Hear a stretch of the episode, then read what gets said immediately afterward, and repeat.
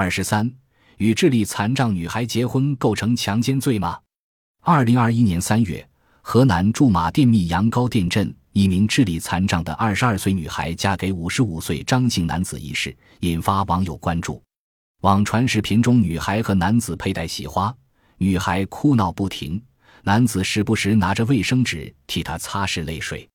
网友质疑女孩是否同意结婚，或者说智力残障人士是否有性同意能力，甚至有法律界人士认为张某涉嫌强奸罪。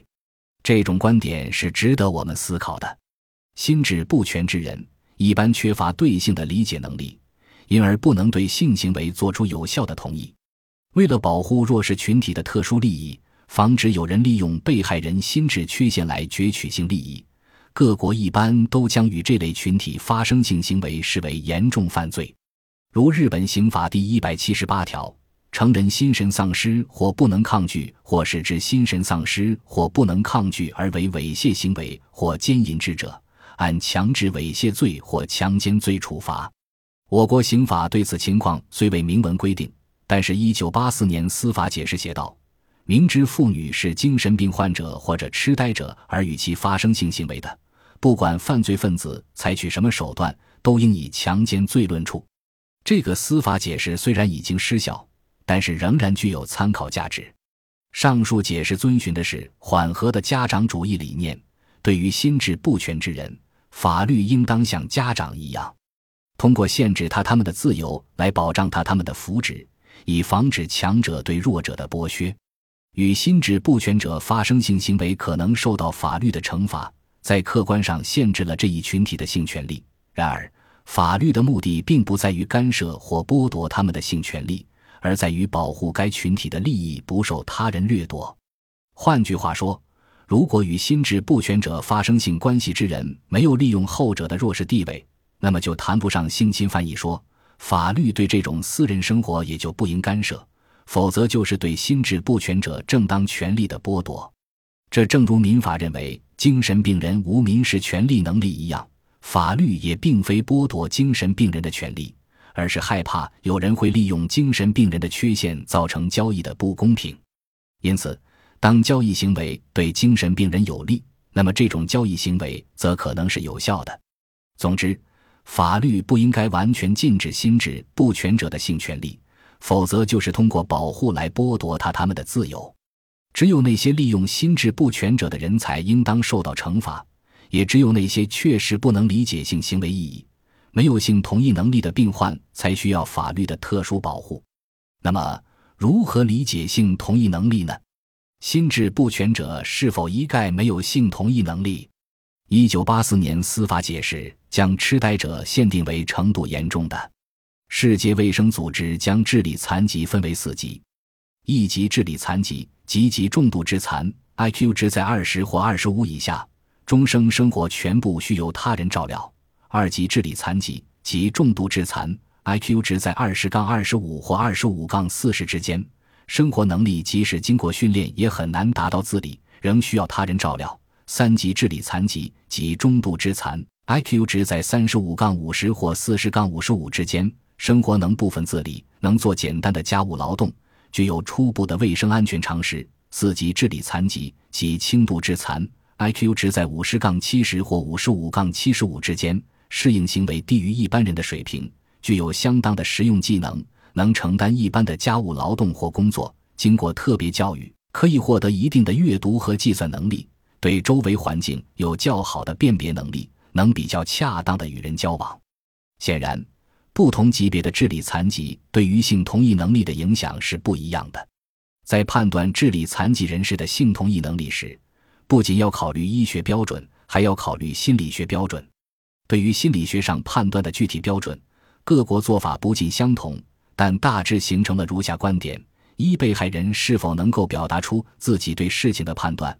二、他是否能理解行为的道德属性；三、他是否能理解性行为的性质以及可能的后果；四、他是否能够理解性行为的性质。多数国家和地区会在第三和第四种标准中二选一。这两种标准的细微差别在于，根据第三种标准，没有性同意能力之人不仅不能理解性行为的性质，也缺乏对这种行为后果的认识。而根据第四种标准，只要无法理解性行为的性质，那么就可以认定被害人没有性同意能力。因此，如果某人由于精神疾患，不清楚性行为的性质，但是却清楚地知道这种行为会导致怀孕或感染性病，那么根据第三种标准，他有性同意能力，而根据第四种标准则无性同意能力。哪种标准更为合理？这是一个需要慎重思考的问题。需要再次强调的是，法律对智力残疾人士的特殊保护是为了防止有人利用他们的弱势地位攫取性利益，而非完全剥夺他们性的积极自由。因此，如果行为人没有利用被害人的弱势地位，那么这种非强制的性行为就不应该受到法律的干涉。根据这一结论，至少可以形成两个推论：其一，行为人必须在一定的犯罪心态的支配下与智力残疾人士发生性行为，才存在利用对方缺陷的可能，而如果根本无法知道对方是智力残疾，那么也就不存在处罚的前提。其二，与智力残疾人士在婚姻内发生的性行为一般不应该看成犯罪。一般说来，婚姻内所发生的性行为不存在利用对方缺陷的情况，因而没有侵犯对方的性自治权，所以不具有惩罚的正当性。具体说来，这又可以细分为如下几种情况：被害人婚前患有智力残疾，而行为人不知，在结婚之后才发现对方智力残疾，但仍然与之性交，性交的发生并没有利用对方智力缺陷，因此刑法对这种私人生活不应该干涉。被害人在婚后智力残疾，并后夫妻双方仍有性行为的发生，对此情况也不能以犯罪论处。行为人知道对方是智力残疾，但仍然与之结婚，婚后与之发生性关系。显然，第三种情况与前两者不同，婚姻的成立利用了对方缺陷，性行为的发生自然也利用了对方缺陷，因而对智力残疾的性自治权有一定的侵犯。但是，如果用刑法手段对此加以制裁，反而会使被害人无人照料，对其更为不利。因此，对于这类行为，虽然可以犯罪论处，但是对行为人也许可以免于刑事处罚，让法律效果不致偏离民众的常情常感。作为法律人，我们时常怀有一种偏见，认为法律可以解决所有的社会问题，但这只是一种职业自欺。对于类似案件，法律能够提供的解决办法其实很少，这就是为什么德国刑法学家李斯特会说，最好的社会政策才是最好的刑事政策。此刻，我坐在温暖的书房书写这篇文章，感觉自己对智力残疾人士充满着同情与怜悯。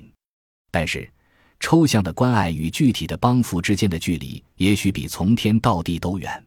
有一位我非常敬仰的学术榜样，曾经在耶鲁大学和哈佛大学任教，但他后来放弃了教职，投身于对智障人士的照顾。